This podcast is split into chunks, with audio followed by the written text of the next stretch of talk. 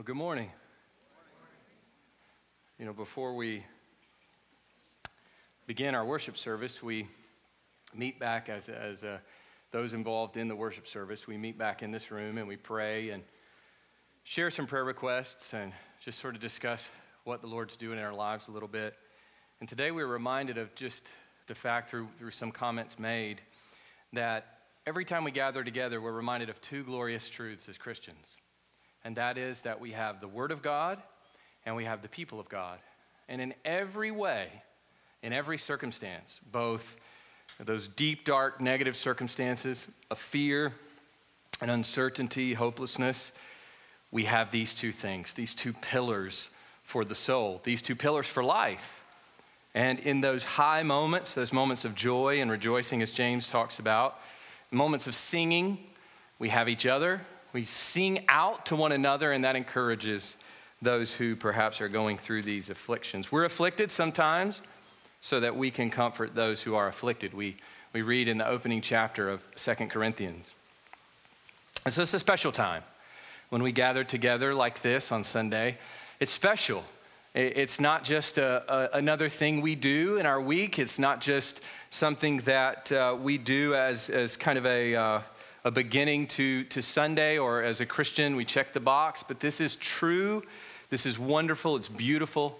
We're here together as a people. So I pray that you'll see that, you'll feel that weightiness as we worship the Lord together today.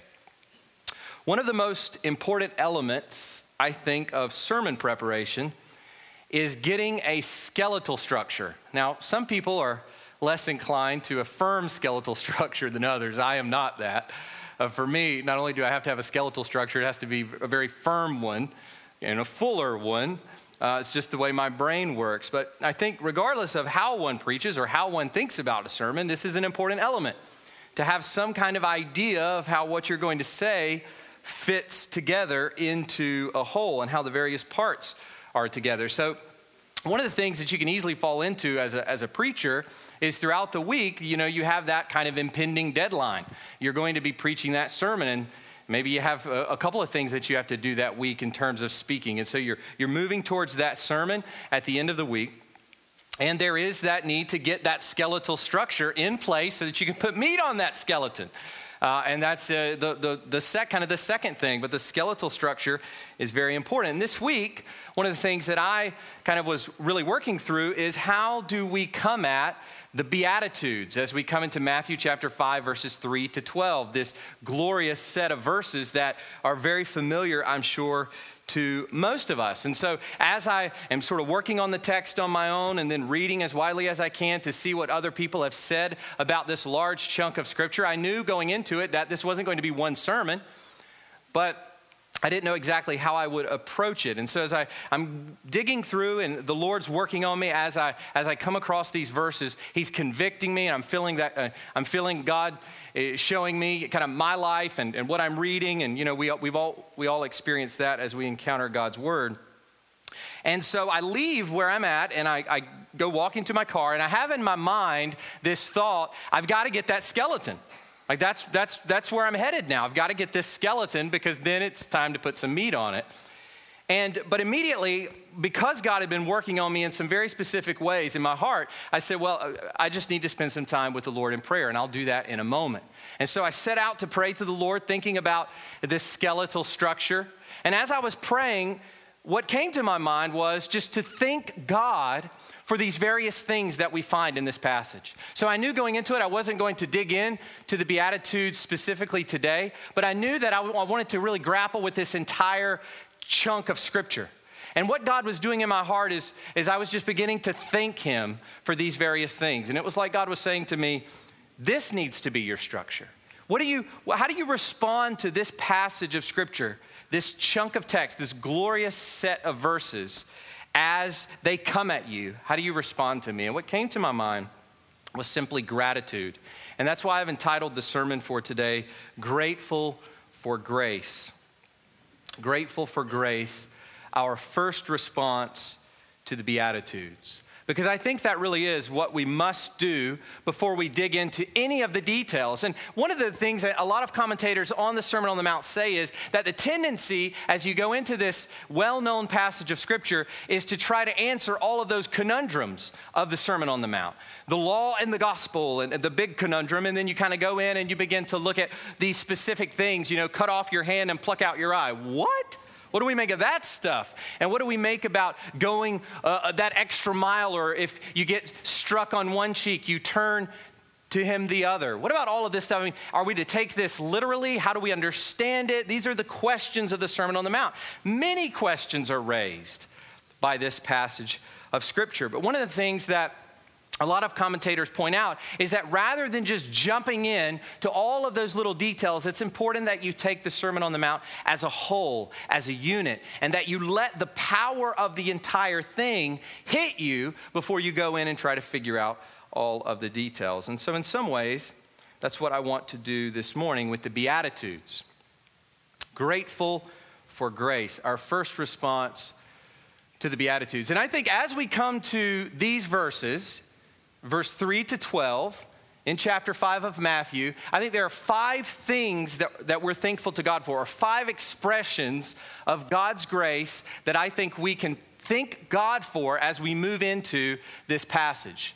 We thank Him for citizenship, we thank Him for contentment, we thank Him for clarity, for conviction, and for capacity. So let's read these, maybe well known for you, maybe not but beautiful and glorious nonetheless. Verses 3 to 12. I'll start in verse 2. And he, speaking of Jesus, opened his mouth and taught them, saying, Blessed are the poor in spirit, for theirs is the kingdom of heaven. Blessed are those who mourn, for they shall be comforted. Blessed are the meek for they shall inherit the earth. Blessed are those who hunger and thirst for righteousness, for they shall be satisfied. Blessed are the merciful, for they shall receive mercy. Blessed are the pure in heart, for they shall see God. Blessed are the peacemakers, for they shall be called sons of God. Blessed are those who are persecuted for righteousness' sake for theirs is the kingdom of heaven. Blessed are you when others revile you and persecute you and utter all kinds of evil against you falsely on my account. Rejoice and be glad, for your reward is great in heaven, for so they persecuted the prophets who were before you. This is God's holy and perfect word. Let's pray to the Lord.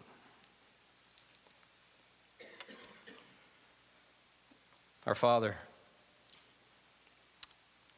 what a grace it is that we can pray and know that you hear us. God, even now, even now you hear. And Lord, we thank you for your attentive ear. We thank you for your attentiveness to our lives, not just our collective life together here as a local church, but that in ways we don't even understand or know, you are looking deeply into every circumstance, every care, every facet of every life present in this building right now. And God, we're so grateful that when we pray to you, you not only hear us, but you give us the assurance that you are our Father, that you express your loving kindness towards us, your grace, your mercy, that you express a fatherly affection for us, and that you are our Father in heaven, that you are God, that there is none like you in heaven and on earth and under the earth, that there is none like you, and that you are all powerful, all knowing, always present, that you are this great and sovereign King. And Lord, we know that when we ask you things, you are able to do them. You are powerful. You are able to change the trajectory of our lives in a moment. And God, we praise you that we come here this morning with many cares and we can put those cares at your feet and know that you care and that you are able to bring change. You are able to bring remedy. You're able to do things far more abundantly. You're able to do things than we could even imagine. And so, God, we bring our cares to you today. But Lord, we recognize that our cares oftentimes are worldly cares. Our cares oftentimes are generated by our own lack of insight and perception about what you're doing in the world and about who you are and about your purposes that are much greater than us. And so, God, we ask for forgiveness for being so worldly, for being so limited in our perspective. And God, we just ask that you will raise our eyes up to you, that you will help us to see you in glory and help us to see your divine purposes being worked out, even in our hardships and our sufferings. And God, we pray that as we look at the kingdom and as we look at what it means to be in the realm of the kingdom, to live even now as members of that kingdom, God, that you would give us great joy. And this morning specifically, that you would give us great gratitude. Father, the truth is, we don't thank you enough. We don't thank you enough for the mundane things of life that you provide for us our, our, our food and our shelter and our clothing and family and love and enjoyments and so forth, God. We don't thank you enough for those things. Far less do we thank you that we belong to this kingdom and that these things which we read are our very own things. God, help us to see that and to, to be grateful to you for that and help us to express that gratitude in all the ways that your word calls us to. God, would we just leave here this morning thanking you for the grace that you have shown us? And would we be prepared to live our lives in accordance with the Sermon on the Mount? By your grace and for your glory, would you be with us today? In Jesus' name, amen.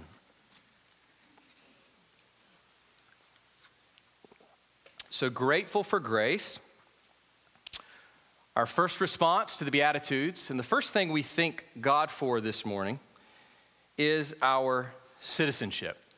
One of the first observations that we make when coming to the Beatitudes as a unit of text is the way in which this section is bracketed by the words, Theirs is the kingdom of heaven. So look at verse 3. Blessed are the poor in spirit, for theirs is the kingdom of heaven. And then you go down to verse 10. Blessed are those who are persecuted for righteousness' sake, for theirs is the kingdom of heaven. And what we find in verses 11 and 12 are really an expansion or an unpacking of what we have in verse 10. And that tells us that whatever we're going to make of the Beatitudes, this section of text, and I'll talk a little bit more about that idea of beatitude in a little bit, but whatever we're going to make of this section that is entitled in our Bibles, the Beatitudes, we have to deal with the fact that the entire section is bracketed with this idea of the kingdom of heaven. Everything that we have here. This is the prevailing theme of the section, I think we are meant to, to say. And we've already seen last week that this is the prevailing idea, really, that kind of moves into the Sermon on the Mount. So not only do we have going into the Sermon of, uh, on the Mount, the kingdom of heaven, but in the very first section, we have that, that entire section bracketed by this idea of the kingdom of heaven. We saw how in chapter 4, Jesus began to preach after John the Baptist's death, Jesus began to preach that the kingdom of God has come. Jesus began to preach the good news of the kingdom. He, the king, as we find out throughout the first few chapters of Matthew, he's portrayed in various ways as the king. The king begins to preach his kingdom. And this is essentially the reign of Christ. What is this kingdom? It is the reign of Christ. We talked about that last week. Wherever Christ reigns, there, there, there is the kingdom of God. The kingdom of God is within you, Jesus says in the Gospel of Luke that it is not something that we currently see, although I believe one day we will see it and, we will see it on the earth. But now we cannot see it. There's no expression, there are no towering buildings, there's no regalia for this kingdom, although some would like to, to sort of make it appear on earth. It is within us, this kingdom of God. It is already, but it is also not yet. So we recognize the fact that the Bible tells us Christ will reign upon the earth, that Christ will one day reign when his kingdom is consummated and he is king over all. But right now we see that there is much rebellion against this king. We also see that even in our own hearts, there is submission to the king in some respects, but in some respects, we do not submit to the king as we ought to. We know that perfectly one day we will submit to this king in every single area of our lives, in every single way. The kingdom of God has been inaugurated, but it has not yet been consummated. So, if the Sermon on the Mount as a whole is a description of life in the kingdom, then this particular part, which we have at the beginning called the Beatitudes, gives us the characteristics of its citizens. This is kingdom citizens. These are, as we see here described in verses 3 to 12, this is a description of the kingdom citizens. The Beatitudes tell us what the citizens of the kingdom are and what the citizens of the kingdom do. And then it follows that by the blessings that naturally flow out of our identity as citizens in this kingdom. It is as though we are traveling around with a passport that has this text as our picture. And I want you to think about that. You go, uh, those of you who have a passport, you go in and out of various countries and you have an, an American passport and you show that passport and you have your picture as an American. That is your citizenship, that is your identity. There is, in a, in a real way, we open up the passport, our spiritual passport, the passport of our lives, who we truly are, and the picture that we see there is what we have in these verses. This is the picture of a kingdom citizen. As Lloyd Jones says, as I quoted last week, this is what we ought to be and what we can be. As Sinclair Ferguson said, we looked at this last week as well, what the Lord intends our lives to become. That's what we find in the Sermon on the Mount as a whole, and particularly in these Beatitudes. So, before we go through each of these character features and blessings, I think we are meant to get this one big idea. We who are disciples, we who have Christ reigning over our lives, have been given this citizenship. So, how? How did we come to be citizens of this kingdom? You know, everyone who's here this morning is not necessarily a citizen of this kingdom. I hope that everyone here today is. It's my hope that if Christ were to return, that all of us would be shown to be citizens of this kingdom and would be submissive to this king. But that's probably not the case. Some here, maybe, are not citizens, have never bowed to this Christ. So, how is it that some of us have come to be citizens, and how is it that you can become a citizen? I think we get the answer most clearly in Romans chapter 4. Verses 7 to 8. And in fact, it's this word blessed, which we'll talk about in a moment. This word blessed that gets repeated throughout this passage, I think gives us a clue to help us answer this question. So, Romans 4 7 to 8, which is a quote from Psalm 32 1 and 2, and it says this Blessed, blessed are those whose lawless deeds are forgiven. I'll say that again. Blessed are those whose lawless deeds are forgiven and whose sins are covered. Blessed is the man against whom the Lord will not count his sin. This is not a kingdom in which the participants or the, the citizens, the members of this kingdom, this is not a kingdom in which sin has been shed off. This person has, has run away from sin and gotten out from under it and is now there, pure and holy in this, in this way of perfection. That is not what we find. What we find is that the citizens of this kingdom are people whose sin has been dealt with, whose sin has been removed, covered, it says. Covered by what? Covered by the blood of Jesus, covered by the atoning death, the sacrifice of this king, the one we see speaking here in these verses. Sins covered, sins forgiven. If you're not a believer, what you need is your sins forgiven. What you need is your sins covered. You don't need to work it off, you never will.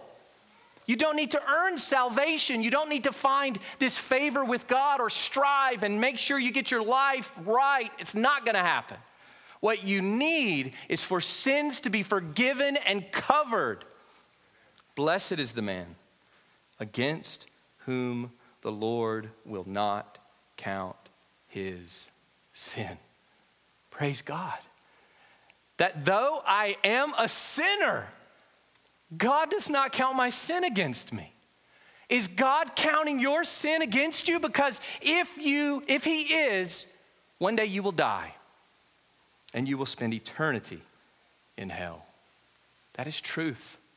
You may not like it, it's not popular, and it may make you feel very uncomfortable, but this is precisely what happens to all who die enemies of God. But praise His name forever that He removes that sin, He covers that sin. And for those who belong to Him, He does not count their sin against them. That's who we are people whose sins are not counted against them. So, the first thing we need to do before we go any further in this Sermon on the Mount, before we go any further in the Beatitudes, is we need to truly deal with what it looks like to be grateful for the fact that we are citizens. Are you, are you excited? Are you proud to be an American citizen? I think everyone, I imagine, I assume everyone in here is an American citizen, maybe not. I think probably you traveling around the world, you may have that feeling, that sense of pride. You know, I, I believe that a certain level of patriotism is good and healthy. I think that can take you in all kinds of kinds of uh, strange directions if you take it too far. You idolize your, your nation. Just like if you idolize your family or anything else, it, it's unhealthy. But I think there's a, a certain level of patriotism that is good and right and proper. And I'm sure as you travel around that you, you feel a sense of pride that you belong to America, that you're an American, that God has given you uh, the, the opportunity to live in a land like America. Are you grateful for your citizenship in the kingdom of heaven, in which your sins have been removed, covered, forgiven? I think that is the first response we must have if we are to deal rightly with this glorious passage of God's Word. The second thing that we thank God for is contentment. Contentment. Leon Morris, a commentator of various books of the New Testament, wrote this in his commentary on Matthew. It is significant that this sermon begins with Beatitudes rather than imperatives. Notice that. Let me interrupt him for a second. It doesn't say, be poor in spirit, mourn, be meek, and so forth. It doesn't say that. It says, blessed are those, so forth. Leon Morris again.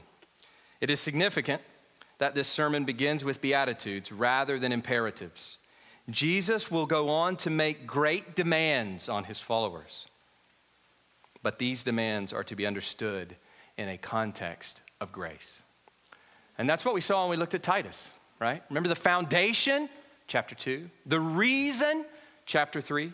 That's precisely what we found in Titus, that all of this must be understood in the context of grace. The word beatitude comes from the Latin word beatus, which means happy or blessed. So if you read in the Latin Vulgate, if you read these, these verses, you see beati, beati, beati, blessed, blessed, blessed. And that's why this section is called the Beatitudes, because of the repetition of the word blessed or happy. And so people debate over how many Beatitudes we have here. I think the best answer to that question is that we have eight. Beatitudes. And how they're divided up is uh, generally the first four are taken together and the second four are taken together. But as I said before, verses 11 and 12, or verse 11 is really not another beatitude, like a ninth beatitude. It's an extension of what we have in verse 10. And it's interesting that Jesus is going through, notice this. At the beginning of these Beatitudes, he said, Blessed are they, blessed are they, blessed are those. And as he's doing this, he then gets to them. Blessed are you. And he says, Blessed are you when you're persecuted. Blessed are those who are persecuted for righteousness' sake. It's third person, it's out there. And that comes in for him to say, Blessed are you when you're persecuted for my sake. This is all moving toward this intimate belonging relationship between Jesus and his disciples. If the idea of kingdom brackets this section, The idea of blessedness is what carries it along. And we see this idea of being blessed or being happy. We see this also not only as the thing that carries this passage along, but we also see it as the climax. Look at verse 12. What does it say there? Rejoice and be glad. So, at least in terms of the skeletal structure of this passage, we have this, this exuberance we have this image of just pure, unadulterated joy and happiness and gladness. It's going through, weaving through all the way through the passage, and then it culminates in that final verse rejoice and be glad. What we have before us in the Beatitudes is true and supreme happiness. I think there is an entire section in Barnes and Noble on, on kind of happiness on what you need to do to be happy is all these, these strange guru types with their face on the front, on, on the cover of the book, who are basically saying, I can make you happy. How you can be happy. And they give that cheesy smile, you know, that you see on these, on the cover of these books. This is how. This is happiness. And it's within the context of citizenry in this kingdom. This is happiness from God's perspective. As God, the creator of man, looks at man, what does God think is right and good and true and, and manness, humanness? Isn't that what we want to answer? It's not what we think because we didn't make ourselves. God made us and He formed us for perfection and He made us and He crafted us and we have His will for our lives. We have his understanding of what human looks like, what man looks like, what woman looks like, what human being ought to be. And that very thing is happiness, understood rightly. Blessedness in the true, deep, philosophical, and theological sense of the word. Happiness from God's perspective, divine approval, to be a privileged recipient of divine favor. That's what this word means blessed, happy. The irony here is that this blessedness or happiness is associated with what we often take as utterly contrary to happiness. Now, notice this in this passage. It's, it's, actually pretty ironic. And it flies in the face of everything that we think in our contemporary culture. Look at these verses. What are, what are some of the things? I mean, okay, we've already established the fact this is a happy passage. Blessed, blessed, blessed, blessed, blessed. Rejoice and be glad. But look at, look at what we have in this happy passage poverty. Now, poverty of spirit, that is. It's important to emphasize that. We'll talk about that later. Mourning? What? How in the world are happiness, tr- happiness and mourning have no relationship to each other in, in anyone's mind? No one associates mourning and happiness. That, it's, it's, like, no, it's like people sitting in the back laughing at a funeral. Although I've always thought it's strange that when you go to a wake or something, there, there's all these really chatty conversations going on. And I guess that's okay. I mean, in some respects, because family's catching up, and you know, I want to make a judgment. Maybe you're at a funeral recently and you were doing that. But I've just always, it's always felt weird and wrong, and, and, not wrong in, you know, the moral sense, like you're being judged, but, but it just doesn't feel right. It's, it's, it's mourning. It's not happy. It's, it's, it's not just a celebration of a person's life. It's recognizing that death is real and it's wrong. It's not good. It was never God's intention. God didn't create death, He created life, said it is very good and Satan's lies and man's sin brought death. It's not a time of happiness, it's a time of mourning. Mourning and happiness just don't go together very well in our brains. What else do we have here? Hunger and thirst. No one associates that with happiness. And so on and so forth. It goes all the way down till you get to the, to the last verses of this section. And what does it say? Blessed are those who are persecuted. Well, if you've never been persecuted, this is one of the things that we oftentimes think. If, for people who've never been persecuted, we oftentimes romanticize it in our minds. We have this idea of persecution being this glorious thing. But if, if you've ever experienced real persecution, you would not say that. No one, in, no one wants to be persecuted. In fact, Jesus never wanted his disciples to just sort of go looking for persecution. Persecution doesn't, doesn't feel nice. No one in our culture would associate that with happiness. And what does it go on to say? Blessed are you when others revile you so often, our happiness is tied to what people think about us, what they say about us. Here we have happiness being associated with being reviled, being in a state of being persecuted, and being in a state of being reviled. Here's my point. When you get into the details of this passage from our world's perspective, this is not a happy passage at all. It looks quite contrary in every way to happiness. And I think what this reminds us of is that true happiness is not about two things. One, untroubled feelings, poor in spirit, mourning. That's what Jesus says is a portrait of blessedness, a portrait of happiness. So, happiness does not, as it oftentimes is associated with in our culture, it, it is not an untroubled state of emotional well being. I just feel so nice. I just feel so good. I don't have anything right now troubling me. I just feel totally at ease about life. This is not happiness.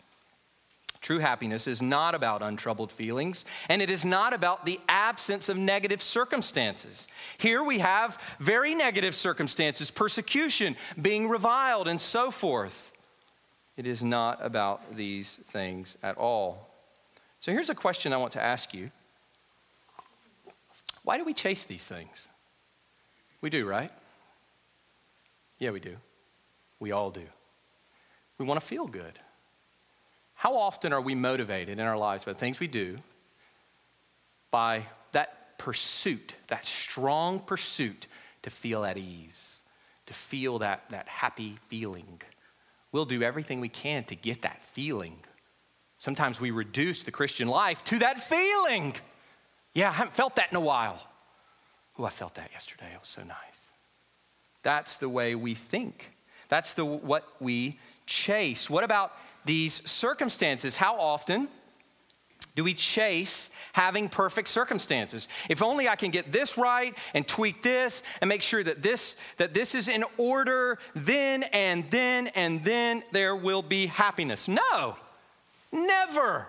Because happiness doesn't have to do with the absence of bad, adverse circumstances. It doesn't have to do with that at all. So, neither untroubled feelings nor the absence of negative circumstances. And let me submit to you this idea. When we chase these things, listen to this when we chase these things, it is like trying to apply for citizenship in another kingdom. Remember your passport. Remember who you are. Remember the, the kingdom, the nation, the holy nation to which you belong. Here, I'm not referring to America, I am referring to the kingdom of heaven. When we chase after these things, we act like people who are outside of the kingdom. We act like people who don't belong in the kingdom because that is what the world chases. And that's precisely what Jesus will say at the end of Matthew chapter 6 we have all of this chasing and all of this seeking and all of this pursuing, and we worry. And Jesus will address that specifically in that chapter. So, with our citizenship comes contentment, true, lasting, deep, abiding happiness, blessedness, contentment, joy. So, we thank God that true happiness is within our grasp. Do you believe that? Do you believe in the midst of all the turmoil of your life, all the stressors, all the things that tear you down, all the things that make you feel like life is hopeless, life is ruined? Have you ever said, My life is ruined? Or have you ever said, My life is so bad or so rough or whatever else? Have you ever kind of had those moments of complaint before God? I think what God would point you to is this No, my child, you are happy, truly so. You are blessed, truly so. And that will be fully, perfectly revealed to you in time. Know it now. Know it right now. This is who you are. This is who you are forever. As Jesus said, eternal life is this that they may know God, know you, the only true God, and Jesus Christ, whom you have sent. We already have eternal life now. We will never die. Never. those of us who belong to God. Happiness is within our grasp because we are citizens of this kingdom. Thirdly, clarity. We thank God for clarity. One of the wonderful things about this opening section of the Sermon on the Mount is that it is overwhelmingly clear. Have you noticed that? It is overwhelmingly clear. The characteristics of kingdom citizens laid out so beautifully and so clearly. What we as Christians ought to be and can be crystal clear. What the Lord intends for our lives to become crystal clear. Three aspects of this clarity that I want to point you to this morning. Three things that we see in this passage that make it just so beautifully crystal clear. How often in your lives do you just not have clarity?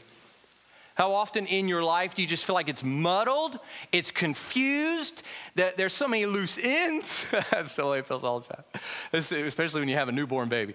There's just so many things that are just kind of all over the place. You just don't have clarity, you just don't have a handle on it. I think Jesus provides that here in three ways. First, we see the singularity of all of this. Here's what I mean the character before us in this passage is the character of our Lord Jesus. Period. That's it. Everything that we see described is not just a list of things on the wall, it is the very essence of the character of Jesus. So, in short, we pursue Christ. We pursue Christ, and this begins to manifest itself as a reality in our lives. But let me say this we stop there too often. And here's where the Sermon on the Mount is edifying for the church. Because we say we pursue Christ. I pursue Christ. I pursue my walk with Christ. I pursue my relationship with Christ. I want the word of Christ to dwell in me richly. I want to be conformed to Christ. I want to serve Christ. We use all this language, biblical language, to talk about Christ, but it's vague. It's vaporous. We don't really know what in the world we're even talking about. We just know that we pursue Christ. What the Sermon on the Mount comes along and says to us is this is how you do that. This is how you pursue Christ. We pursue him in and through these things. We pursue him through meekness. Through pursuing that in his name, in him, we pursue, pursue him.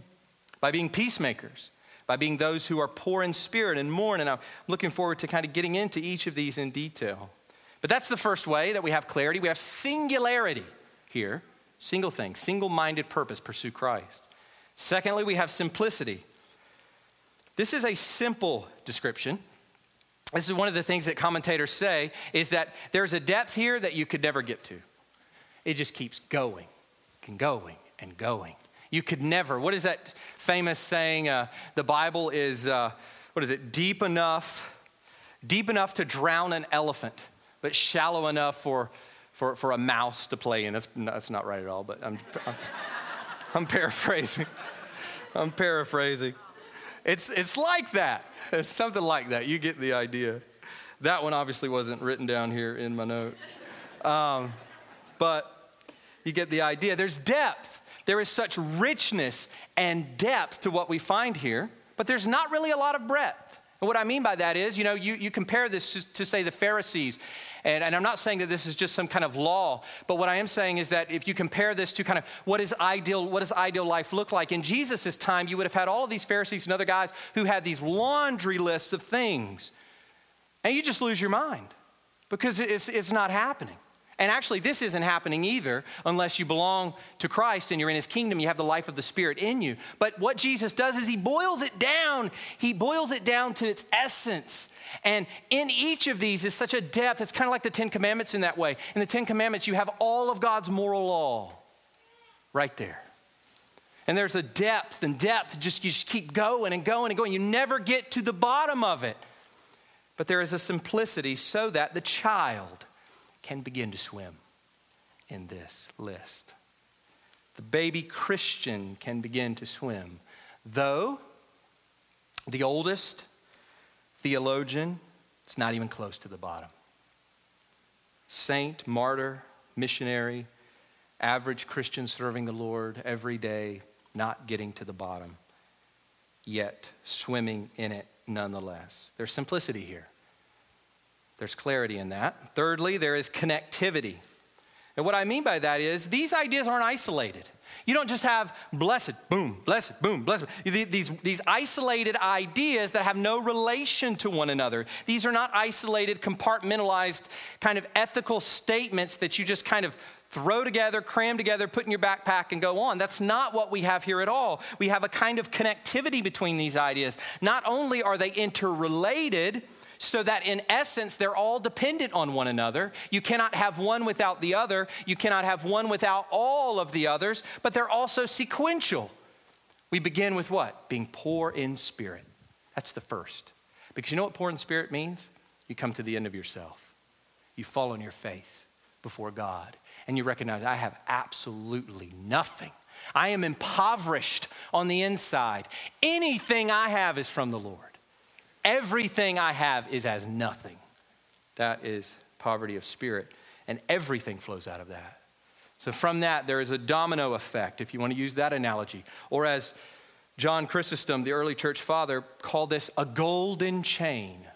These are so nicely linked together. So we praise God this morning for clarity. We thank Him that He does not make this muddled and confused for us. He does not burden us down with the weight of endless things to consider.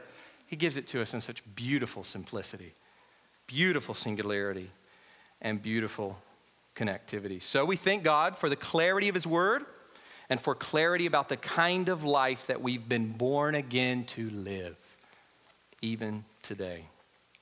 So, number four, the fourth thing that I want to thank God for this morning as we move into the, to the Sermon on the Mount, to the Beatitudes, is conviction.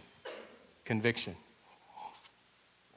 Any serious study of these Beatitudes by any Christian will inevitably result in one thing very quickly conviction. And uh, as we prepare for our elders retreat, one of the things that we are constantly, uh, we, we have some reading probably far more than, than is appreciated. But we have some reading that we're doing as we prepare for our elders retreat, and we're going to go into that. And one of the things that we that we constantly are seeing as we do that reading is this idea of starting with confession. That confession is a key part, not only the beginning of the service, but it also kind of carries through into the service. And I just want to thank Jared. He's done an incredible job integrating this into our service, as we've seen with adoration and confession from the very beginning moving forward. The intentionality of our worship team in trying to implement these things has been a real blessing to our church. But it's this idea that we begin with kind of this poverty of spirit and this, this being convicted and being laid low and confessing our sinfulness before God. Very important at the, at the onset, very important at the entrance.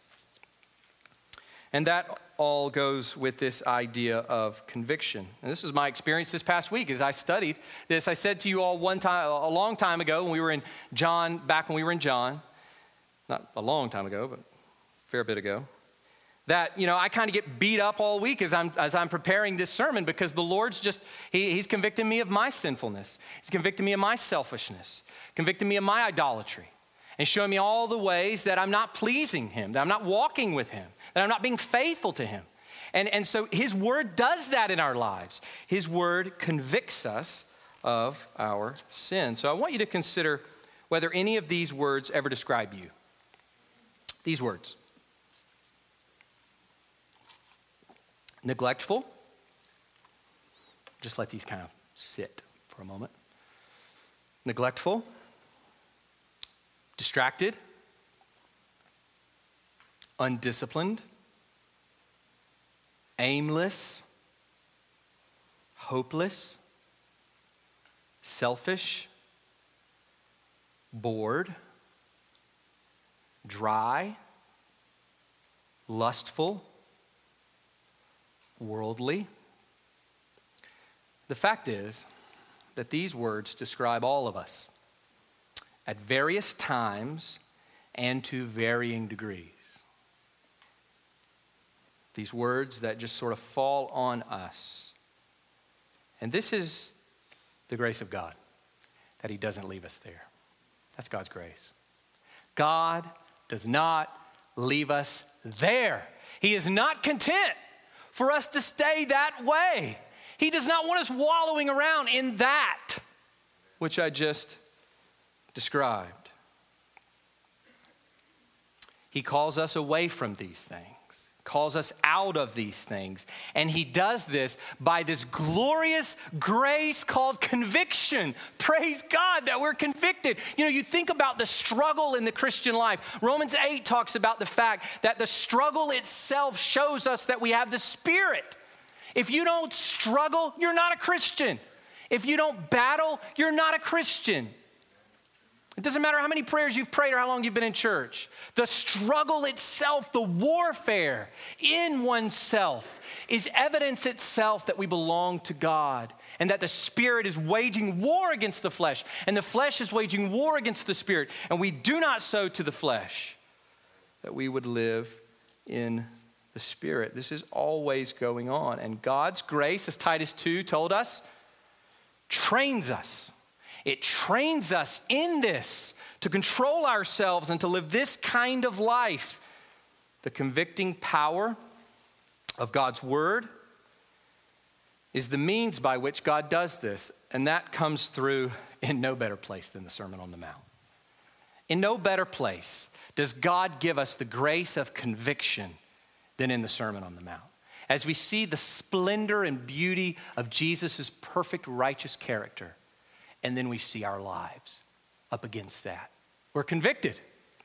We're convicted of our sin by God's grace. So I want to, I want to say this to you. It's very important. Be convicted. Be willing to be convicted.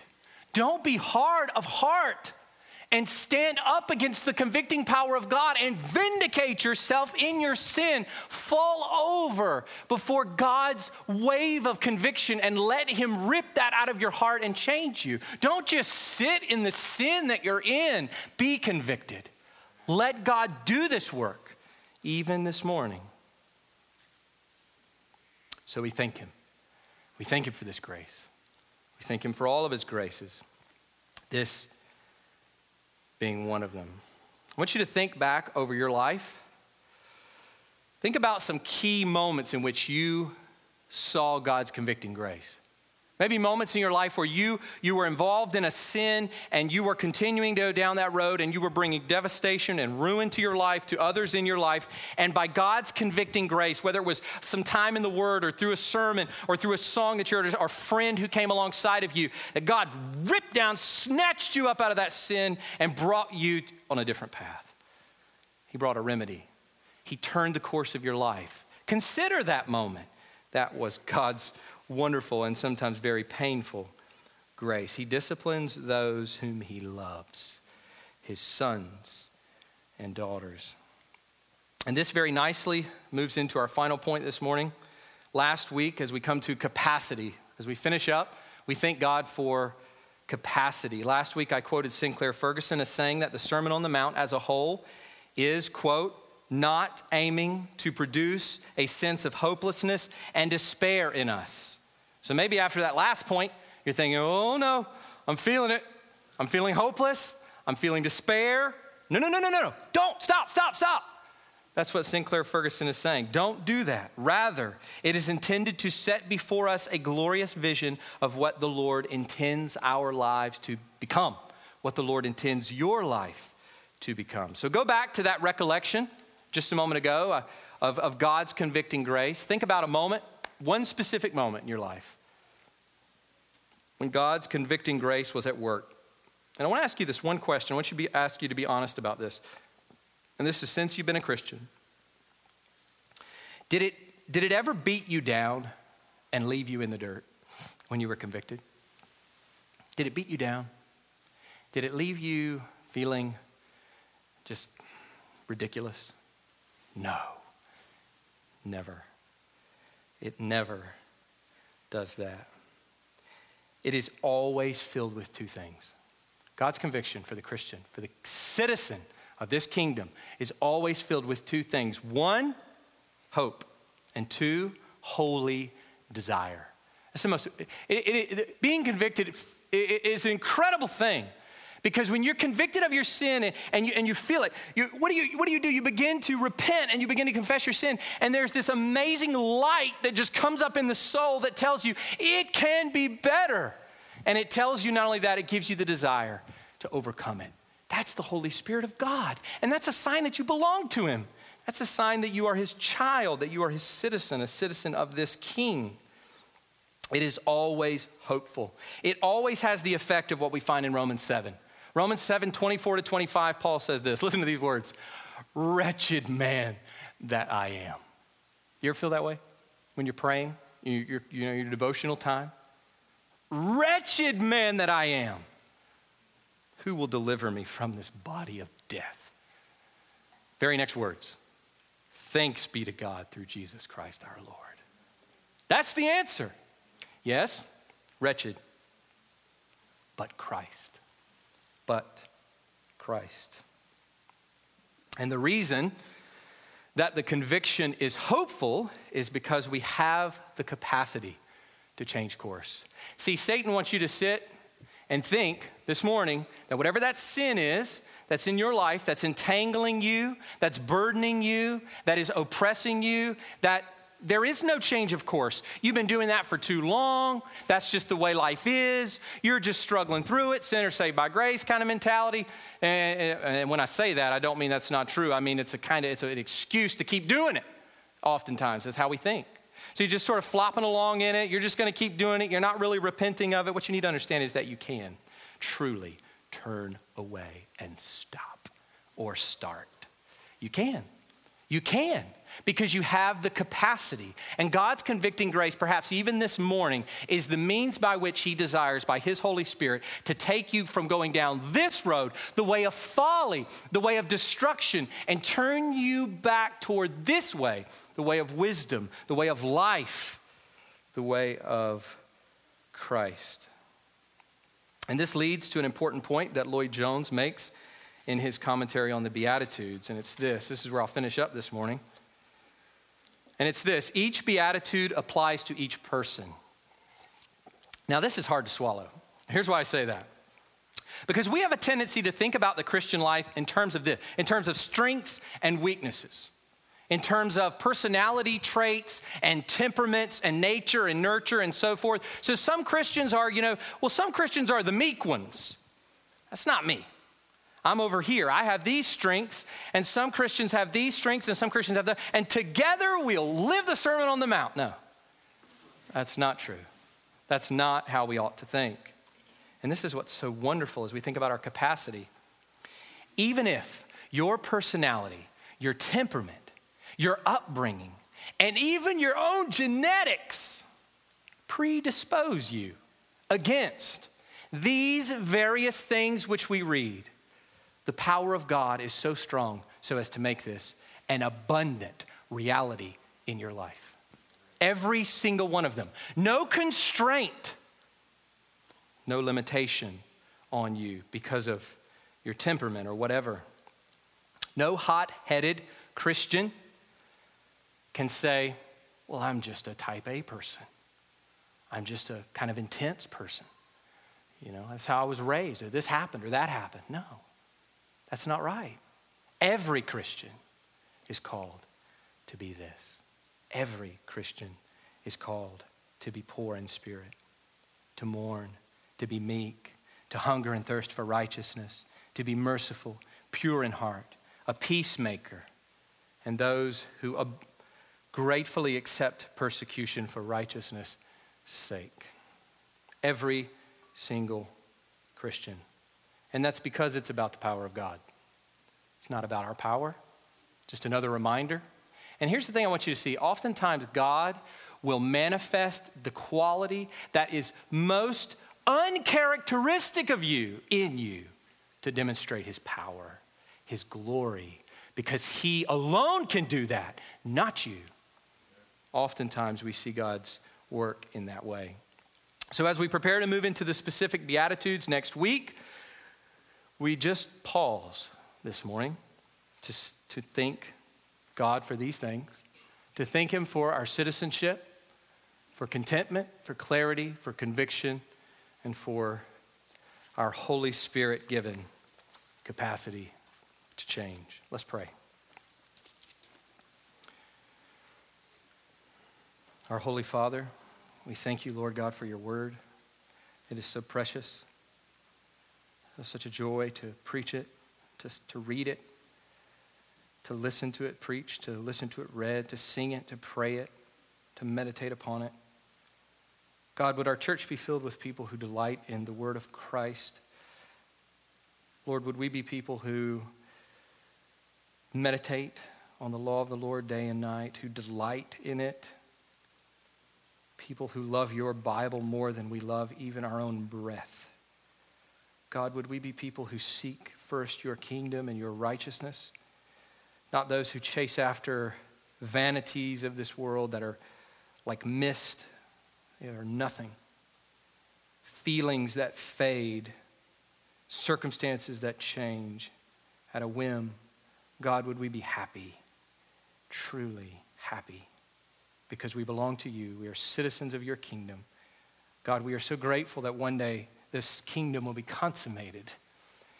And, and we will be able to truly walk in every respect at the depth, not, not just on the surface, not just headed toward the depth, but at the very bottom of the depth, we will live the Sermon on the Mount for eternity.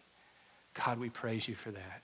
We rejoice that this is ours even now, and that much, much can be accomplished in our lives even now much growth, much glorying in you, and much being conformed to Christ? Would we not be lazy in our pursuit of these things? Would we pursue them with all of our hearts? As Jesus says here, would we hunger and thirst for righteousness that we might be satisfied? We pray in Jesus' name. Amen.